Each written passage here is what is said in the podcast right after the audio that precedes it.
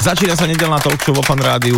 Ja verím, že nás počúvate, kdekoľvek sa nachádzate. Ja sa nachádzam v Banskej Bystrici a mojou dnešnou hostkou bude koordinátorka vakcinačného centra práve tu v tomto veľkom slovenskom meste, Lucia Pišková, doktorka. Ahoj, zdravím. Ahoj, Šarkan. Čau. No tak ja ešte aj priznám ten priestor, kde sa nachádzame, to je veľmi bizarné. Bol som teraz pekne testovaný, vydezinfikovaný, zmeraný teplotu, sedíme od seba ďaleko, dokonca ešte sme aj tak zaruškovaní. Sme na internáte, kde teda e, je tu taký, že krízový štáb tohto koordinačného centra a rieši sa to pravdepodobne, kto bude v najbližších dňoch a týždňoch zaočkovaný práve tu v Banskej Bystrici a okolí, tak?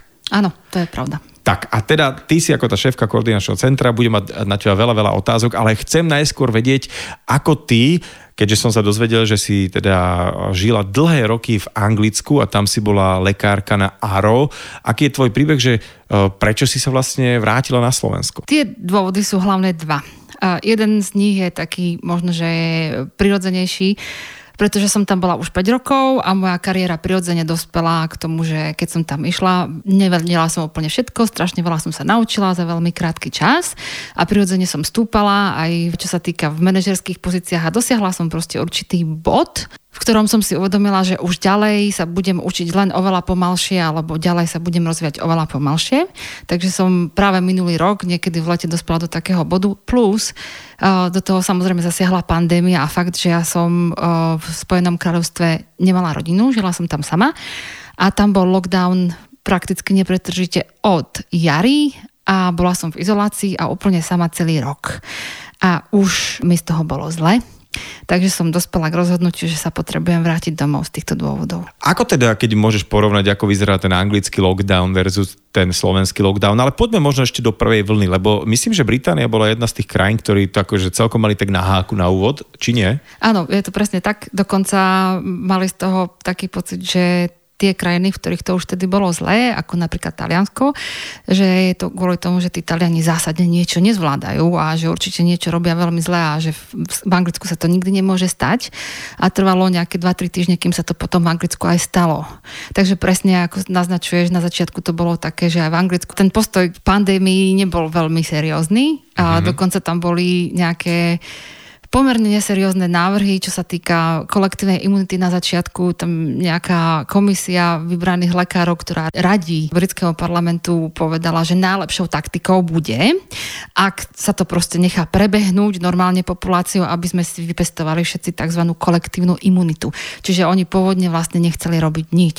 Uh-huh. Ale teda to boli tie časy, kedy my sme teda videli nejaké svetielko na konci tunela a aj teda tá prvá vlna u nás prebehla relatívne dobre, prišlo leto, ale teda vtedy už uh, asi aj tá Británia, keď si hovorí, že od jary už bol teda lockdown, aj ostatné krajiny uh, prehodnotili tento postoj, ale hlavne sa začali viac zaujímať o názory vedcov. A za. Áno, to určite. Potom veľmi rýchlo sa to teda v Anglicku naozaj zvrhlo alebo otočilo na druhú stranu. Bolo tam veľmi veľa infikovaných. V tom čase práve Británia viedla tie neslavné rebríčky, v ktorých dnes dominujeme my. Uh-huh. A práve vtedy sa začal, potom prišiel prvý tvrdý lockdown a všetky obmedzenia a opatrenia a bolo to veľmi pekne odkomunikované zo strany vlády, ktorá mala briefingy veľmi časté a bolo úplne všetkým jasné, čo majú robiť, že teda majú nosiť všetci rúška, že si majú všetci umývať ruky, že e, si majú udržiavať nejakú vzdialenosť, aj keď sa stretávajú. Ako teda ľudia v Británii berú a vnímajú opatrenia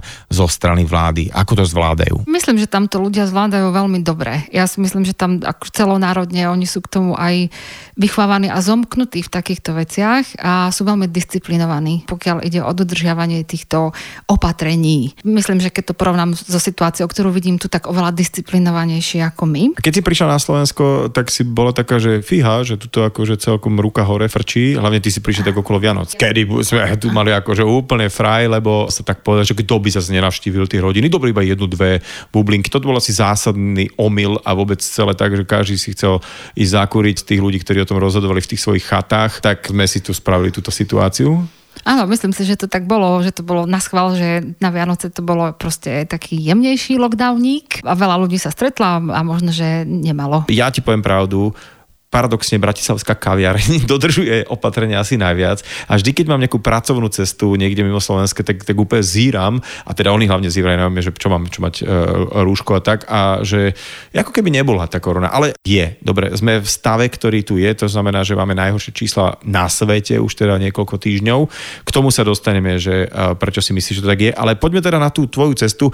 Si na Slovensku, nechcela si robiť vlastne to, čo si robila v Liverpoole, v Anglicku? Samozrejme, že mi to napadlo napadlo ako prvá možnosť, keď som, keď som pochopila, že z Anglicka odchádzam tak som uh, skontaktovala priateľov tu a rátala som s tým, že na Slovensku bude už zlá situácia že budú hľadať práve ľudí z môjho odboru. Bolo to niekedy v polke jesene, povedzme, alebo v novembri, keď som sa na to informovala a veľmi prekvapivo dostala som odpoveď, že oni aristov nepotrebujú pretože lôžka, ktoré mali vyhradené vtedy pre COVID pacientov ešte nemali plné.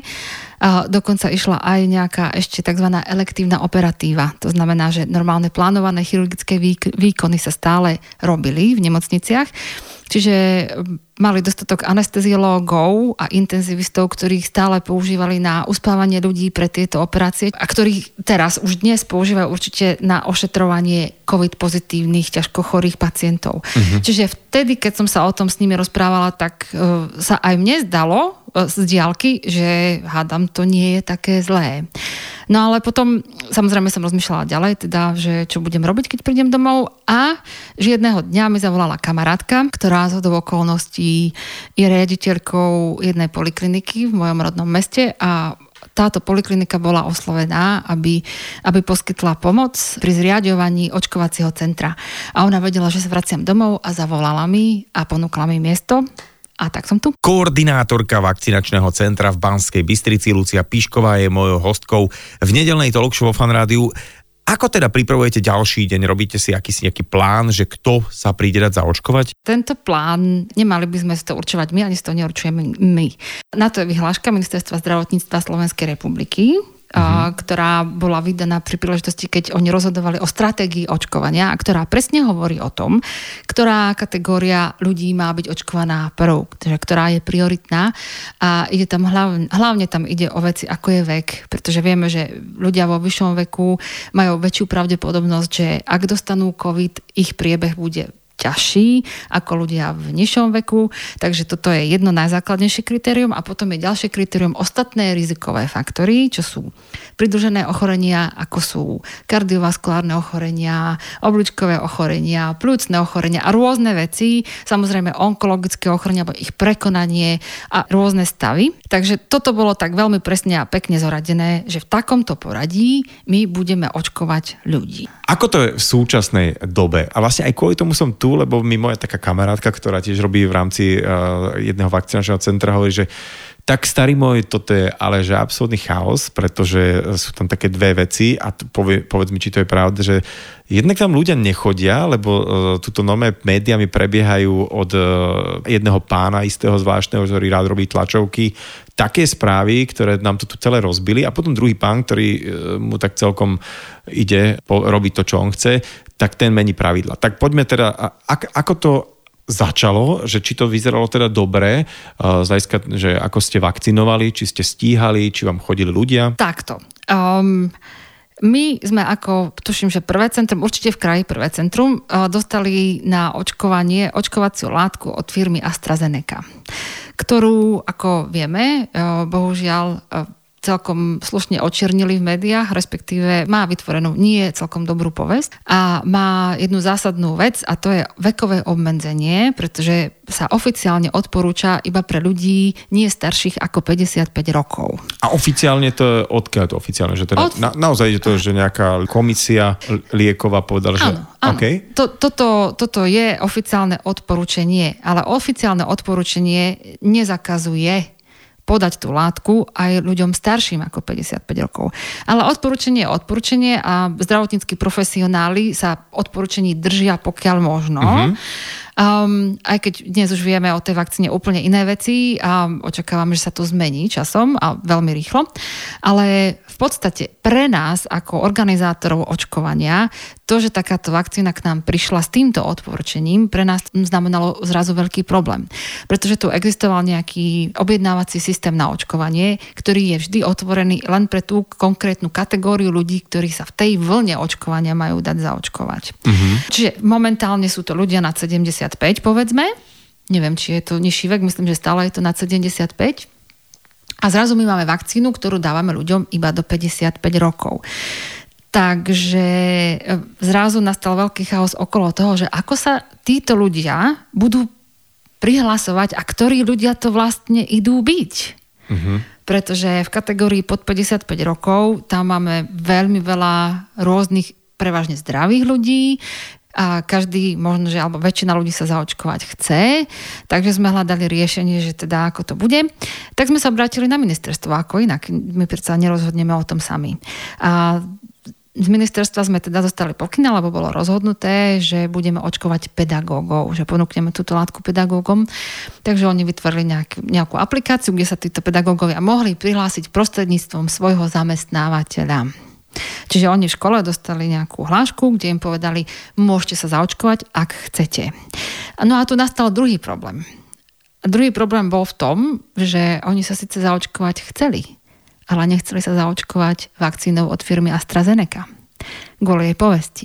Rozprávali sme sa o tom, že mnoho učiteľov by sa aj bolo dalo zaočkovať, ale keď zistili, že sa majú vakcinovať AstraZeneca, tak zrazu nenastúpili na to očkovanie vďaka asi nejakým mm, zvláštnym vyhláseniam na rôznych tlačovkách. Je to tak? Áno, presne tak. Tie objednávacie formuláre vlastne zostávali prázdne. My sme deklarovali, že zaočkujeme treba z 500 ľudí denne a cez ten oficiálny systém, keď sa oni mohli prihlásiť, sa nám prihlásilo povedzme 300 ľudí na miesto 500. Uh-huh. A teda je problém to, že tých ostatných vakcín nie je dostatok, alebo problém je skôr táto ako keby chimera, ktorá sa tu ako deje po médiách? Ja si myslím, že problém je hlavne, hlavne tá pošramotená a nespravodlivá povesť AstraZeneca, lebo si myslím, že učiteľia sa chcú dať zaočkovať, samozrejme. Uh-huh. Takže toto vidím ako veľký problém. Keď sme pri tej Británii, tak tam teda, ja som čítal nejaký taký rozhovor, že jednoducho, že keď sa už nastaví nejaká stratégia, tak proste ide sa e, podľa veku z vrchu dole, lebo teda asi najviac tých ťažkých prípadov a ťažkých priebehov uh, je súvisí s vekom. Uh, aké máš ty nejaké možno skúsenosti od tvojich kolegov, ktorí pracujú teraz na tých covidových oddeleniach. Je to tak? Je to tak, že naviac, naviac chorí alebo z najťažšie priebehy majú uh, hlavne ľudia, ktorí majú vyšší vek, aj keď uh, Nemôžno povedať, že sú to iba starší ľudia. A práve v poslednom čase vidíme čoraz časte, častejšie práve v nemocniciach a práve na árach ľudí čoraz mladších s ťažkým priebehom COVID-19. Mm-hmm. A preto si ja myslím, že um, kým tá veková skupina, tá najstaršia nám stále robí najvyššiu úmrtnosť, čiže keď sa pozrieme na čísla, uh, treba ich správne interpretovať, pretože my vidíme, že práve tí najstarší ľudia najviac zomierajú. Ale k tomu patrí povedať aj to, že keďže náš zdravotnícky systém je taký preťažený, my bohužiaľ už sme dospeli do toho štádia, že nevieme všetkým ľuďom poskytnúť um, špecializovanú zdravotníckú starostlivosť. A keď sa rozprávam s nieko- niektorými mojimi priateľmi, ktorí teraz robia na árach, tak uh, mi hovoria, že dosť často sú konfrontovaní s takou situáciou, že napríklad uh, majú už len jeden ventilátor a idú im pacienti, ktorí potrebujú. Sú tam traja, dvaja, traja. dvaja, traja uh-huh. a oni musia rozhodnúť. A k tomu teda dobre rozumiem, tak v úvodzovkách, že kto má väčšiu šancu prežiť, a asi dávajú viackrát šancu tomu mladšiemu, lebo starší zomierajú alebo majú horší priebeh. To je hrozné. No je, to je hrozné. Očkovanie vakcínou AstraZeneca bolo umožnené najskôr len ľuďom do 55 rokov, ale potom sa tá stratégia zmenila a teraz je to myslím do nejakých 70. Takže čo sa stalo, že sa táto veková hranica posunula? Nedávno, len pred niekoľkými dňami, vyšla nová štúdia a treba povedať, že táto nová štúdia je prvá štúdia zo skutočného sveta. Všetky ostatné štúdie, ktoré máme k dispozícii, sú z tzv. kontrolovaných podmienok. Keď sme presne vedeli, že kto sú ľudia, ktorým sa podáva tá dávka a akú majú zdrav- aký majú zdravotný stav a tak ďalej. No a táto štúdia zo Škótska je e, urobená na vzorke 1, nejakých 14 miliónov obyvateľov. Tá nová. Tá nová, uh-huh. ktorá vyšla pred možno že týždňom. A, kde zaočkovali tú populáciu jednou dávkou buď uh, vakcíny od firmy Pfizer-BioNTech alebo jednou dávkou vakcíny od firmy AstraZeneca. Uh, to sa dialo niekedy od začiatku decembra, začali Pfizer a potom sa pridružila AstraZeneca a teraz to vyhodnotili a to očkovali teda podľa ich vlastnej očkovacej stratégie, čiže prevažne ročníky staršie, čiže seniorov hlavne. A vyšlo im z toho, že v horizonte nejaké, nejaké 3-4 týždne po podaní jednej dávky o, vakcíny v prípade firmy Pfizer-BioNTech tí ľudia mali natoľko, na takú ochranu, že to znížilo ich riziko hospitalizácie o 85%.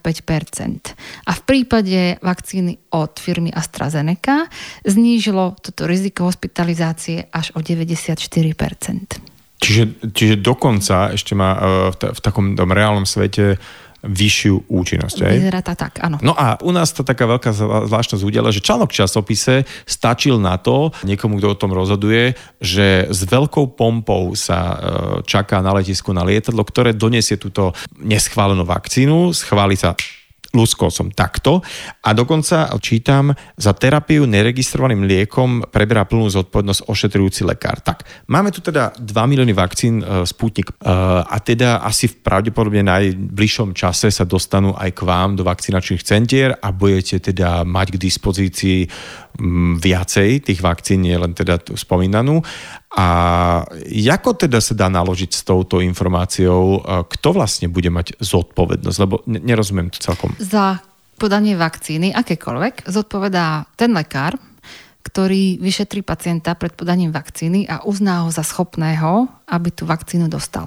Uh-huh. Čiže to priamo ten jeden z tých dobrovoľníkov, ľudí, ktorí vo svojom voľnom čase často cez víkend po pracovnom čase tam sedia a s dobrým úmyslom očkujú ľudí, ktorí sa zaočkovať chcú. Jasne, takže eh, keby sa mi po očkovaní neregistrovanou vakcínou eh, priťažilo, tak by zodpovednosť niesol vlastne ten lekár uh, chudák, ktorý by tam akurát ten deň mal službu. No a teda ma zaujíma, že uh, už, že sa človek ide dať zaočkovať, takže prebieha nejaké, nejaké vyšetrenie alebo uh, treba ukázať antigénový test alebo niečo podobné? Musíš prejsť iba tzv. anamnestickým dotazníkom. To znamená, že reálne vyšetrenie, ako fyzikálne, keď ideš k lekárovi, ktorý uh-huh. ťa pozrie, pozrie ti do hrdla, uh, vyšetrí ťa, popočúvača, to sa tam neodohráva. Okay. O čo sa odohráva je, že sa každého človeka opýtajú, či je alergický na niečo, na čo je alergický, či sa na niečo lieči a teda ak sa na niečo lieči v prípade určitých zdravotných problémov, potom musíme odporčiť, aby taký človek sa obratil na svojho odborného lekára, aby sa poradil s ním, či je vhodné, aby dostal vakcínu alebo kedy je vhodné, aby ju dostal, pretože tých kontraindikácií k podaniu vakcíny je vlastne je iba jedna. Jediná kontraindikácia k podaniu vakcíny je alergia na tú vakcínu. Uh-huh. A všetky ostatné stavy, všetci aj ľudia, ktorí majú pridružené ochorenia, by sa zaočkovať mali, len v niektorých prípadoch musíme to očkovanie posunúť pre ich aktuálny zdravotný stav. OK, čiže rozumiem tomu tak, že ak teda ja sa idem dať zaočkovať, ale necítim sa dobre e, fyzicky, mm. lebo mhm. samozrejme, keď ano. dajme tomu, že mám nejakú slabosť, že niečo na mňa lezie, mm. alebo čokoľvek, že ano ako by som sa nešiel dať ani, ja neviem, na boleriózu práve v tom čase e, očkovať, keby mi niečo bolo, ano. tak toto isté posúdim sám, že OK, uh, asi by to nebolo v tomto hodnom čase a priznám sa teda tomu lekárovi, že pozrite sa, ako áno, vyšlo na mňa, ale dneska zrovna není môj deň, takže posuňme to a dá sa to, hej? Dá sa to, určite sa to dá a možno, že je dobré, aby to aj ľudia aj vedeli. Um, čím viac budeme očkovať, týmto určite ľudia aj budú vedieť, že my sa ich opýtame, či majú nejaké aktuálne zdravotné ťažkosti v zmysle nejakého ochorenia infekčného, či teda majú teplotu, či majú kašel, uh-huh. ako sa cítili posledných 7 dní. A podmienkou je teda, aby sa človek cítil zdravý alebo okay. dobre posledných okay. 7 dní, aby nemal vysokú horúčku. Takže za takýchto podmienok zaočkovať môžeme. Ak nie, dá sa to odložiť, preobjednať, to problém nie je. Najlepšie by bolo, ak človek sa tam neunúva do toho mm-hmm. očkovacieho centra, keď je chorý a odhlási sa cez ten systém. Dobre, a teda um, už prichádzame do tej situácie, že človek, ktorý vo voľnom čase, teda lekár, hej, a sa prihlási, že dobre, chcem pomôcť, idem do toho vakcinačného centra, som tam, prichádzajú pacienti, teda pardon, pacienti akože obyvateľia, e, ktorí sa chcú dať zaočkovať, buď sú teda v poradí, alebo boli náhradníci, sú tam, prebehne tento dotazník. A teraz, e, keďže majú k dispozícii vakcíny, ktoré prebehli nejakou tou Európskou komisiou liekov, tak tam akože s tým oni vlastne nič nemajú. Ale zrazu príde vakcína, ktorá nie je e, podpísaná, teda registrovaná. A k tomu teda vedia, že milý môj, keď tomu človeku náhodou niečo bude, tak ty za to zodpovedáš. Čiže to, to, ja viem, ešte tam nie sme, ale za chvíľku budeme. Ja si myslím, že je vhodné sa na to teraz opýtať, pretože... Čo to bude za situácia? Lebo ja neviem, to... že či ja by som, ja teda neviem ako ty, ja by som stále odišiel, že á, tak ja to tu, tu máte môj biely plášť, rúško a ja idem teda domov. Ja s tebou úplne súhlasím, pretože o, tak, ako je to formulované v tom dokumente, ktorý si práve citoval, lekári sú vyzývaní k tomu, aby prebrali osobne zodpovednosť za podanie látky, ktorá neprešla riadným procesom e, revízie, schváľovania, udelovania licencie. Ľudia ak by teda mali povedať, že kvôli čomu nejak zvažujú, nezvažujú uh, sa ísť dať niektorí očkovať, tak to je, že sa boja akýchsi reakcií alebo teda vedľajších účinkov, tak čo, čo teda môžeme očakávať? Sú špecifické v tom, že vznikajú práve z toho, že tá vakcína robí to, čo má. Pretože, Čiže teraz sme pri tej reakcii. Okay. To sme pri reakcii, ale do tohto spadajú tzv. vedľajšie účinky. Uh-huh. Bohužiaľ, je to normálny technický termín, ktorý sa používa, vedľajšie účinky, ktoré musí okay. každý výrobca deklarovať, keď žiada o schválenie nejakého lieku tak musí povedať, že toto sú vedľajšie účinky, ktoré sme s takou a takou frekvenciou pozorovali počas štúdí klinických, ktoré sme robili. Mm-hmm. No a pre vakcíny všetky veľmi typicky sú týmito vedľajšími účinkami veci ako zvýšená teplota, celkový pocit slavosti, pocit choroby, bolesti hlavy, bolesti klbov, bolesti svalov. Bežné veci, ako keď na vás niečo lezie. Uh-huh. Ako keď začínate byť chorý. No a práve v tejto situácii je dôležité povedať, že to práve súvisí s tým, že tá vakcína viac menej funguje alebo robí svoju prácu.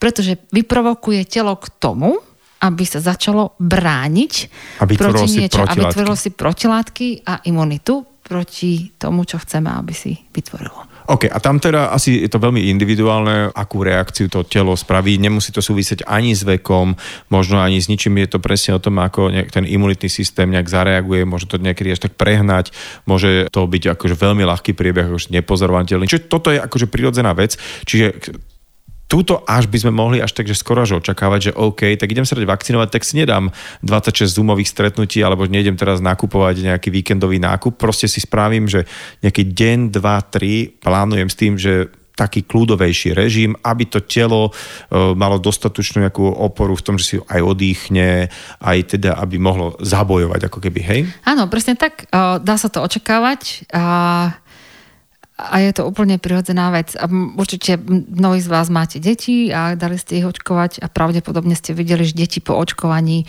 boli mrzuté, niektoré mali teplotu, niektoré boli také nesvoje. A je to tiež e, vlastne reakcia alebo vedľajší účinok po očkovaní. Len keďže nepreočkovávame dospelú populáciu veľmi často, tak e, dospelí to nezažívajú a preto sú z toho možno teraz, preto sa možno boja. Taká ďalšia téma, ktorú rozprávajú nahlas ľudia, ktorí váhajú, či sa dajú zaočkovať, je to, že či tá vakcína nebola tak narýchlo celá nejak vyvinutá, ale na druhej strane veď bola veľká spoločenská objednávka, tlak, teda, že nech už je tá vakcína čím skôr. Ako to bolo? Určite na to bol, bola tu spoločenská objednávka. A je to veľmi potrebné a užitočné a všetko. A samozrejme, ale ja aj ako lekár, ako človek verím, samozrejme všetci máme právo sa pýtať, že ako to?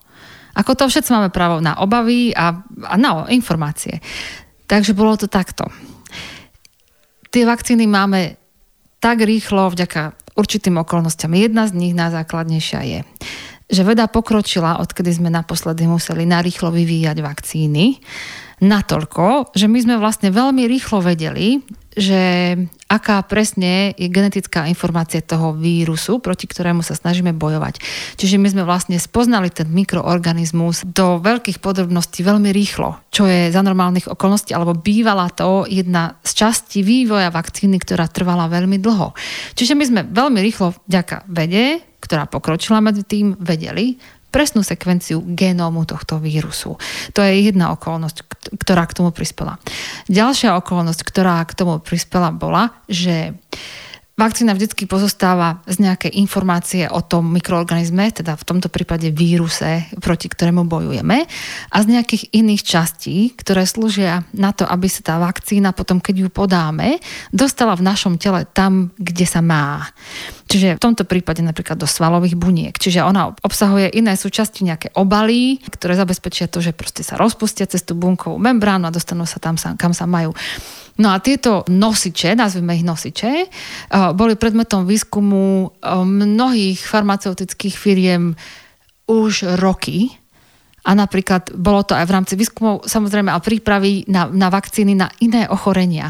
Napríklad, pokiaľ ide o tieto tzv. mRNA vakcíny, ktoré sú tie najnovšie, bolo to výskum a vývoj vakcín proti onkologickým ochoreniam, ktorý prebiehal roky. Takže vlastne to bolo tak, že tie nosiče ako keby už boli hotové alebo boli pripravené. Takže to je ďalšia veľmi závažná okolnosť, ktorá k tomu prispela.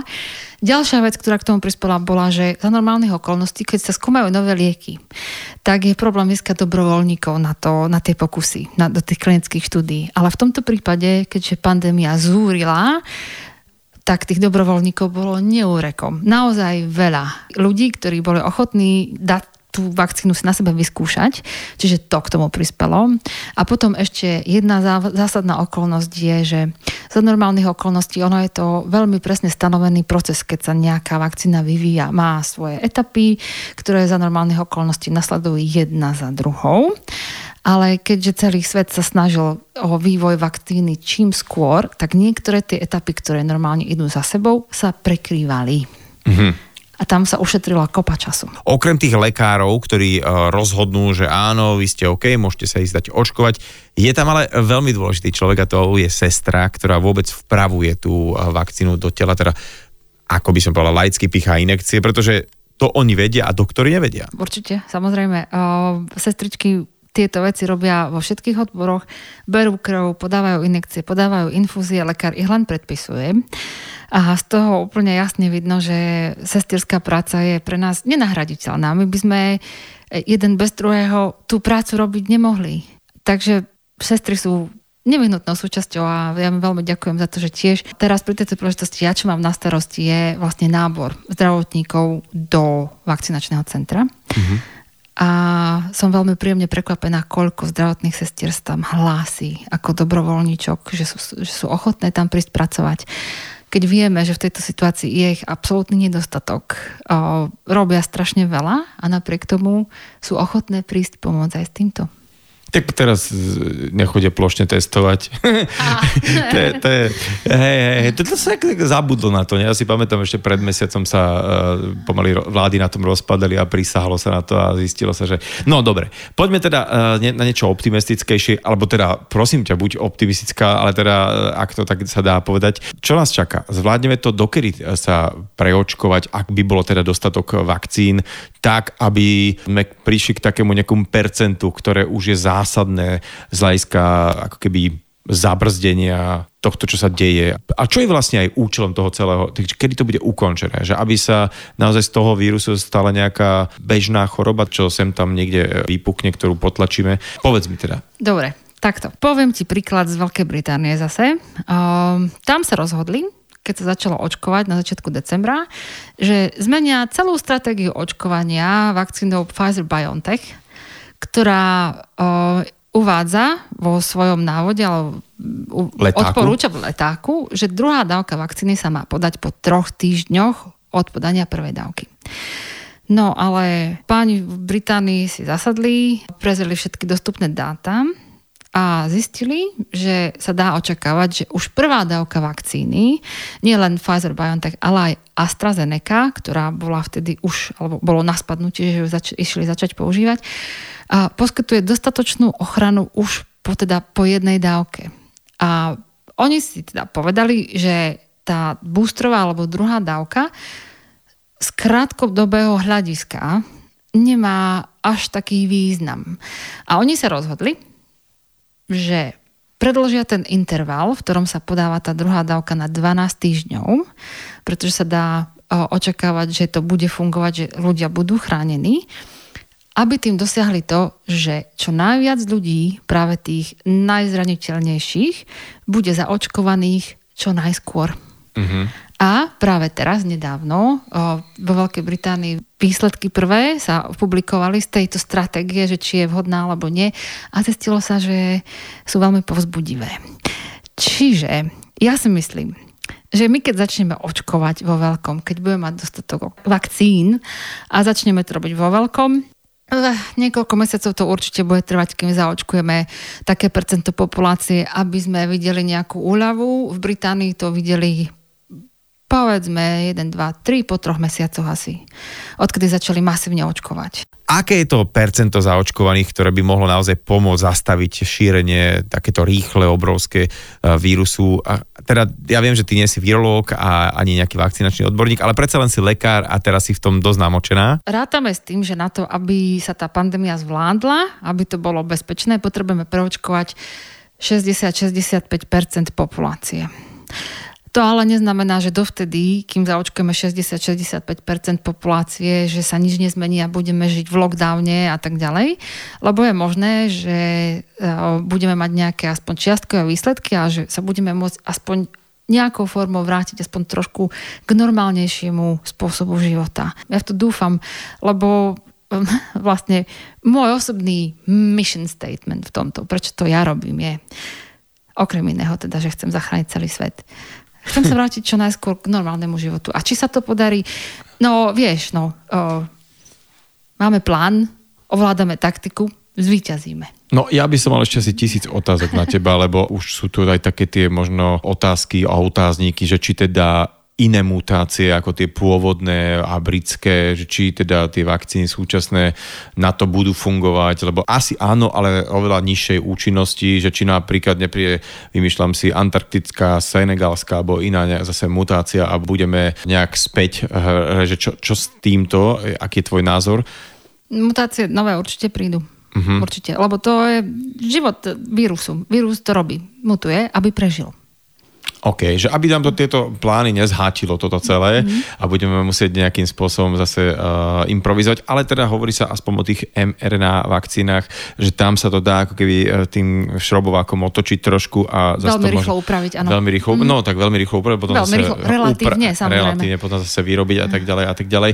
A uh, priznám sa, že odpočul som taký jeden rozhovor a tam jedna žena, mamička hovorí druhej, že vieš čo, vlastne pre mňa sa ani tak veľmi nič nezmenilo, že sme v tomto lockdowne a mne je to vlastne jedno. A tá druhá je povedala, no vlastne ťa lutujem, že máš taký chudobný život. Mm. A to je to, čo si asi povedala, to, že uh, nech čím skôr už uh, žijeme za ten bohatý život aj na kultúru, aj na to sociálne stretávanie a hlavne nech naše deti, to je jedno v akom veku, či si to v prvom, druhom, treťom, akomkoľvek stupni, môže zažívať normálny život, stretávať svojich spolužiakov a, a vzdelávať sa a všetci vlastne, aby sme mohli sa zase vrátiť k svojim rodinám. Ďakujem ti krásne za tvoj čas a držím palce teda a pozdravujem nielen Bánsku Bystricu, ale vlastne všetky vakcinačné centra na celom Slovensku. Držte sa, robte svoju prácu čo najlepšie, aj keď teda tento chaos tomu veľmi nenahráva.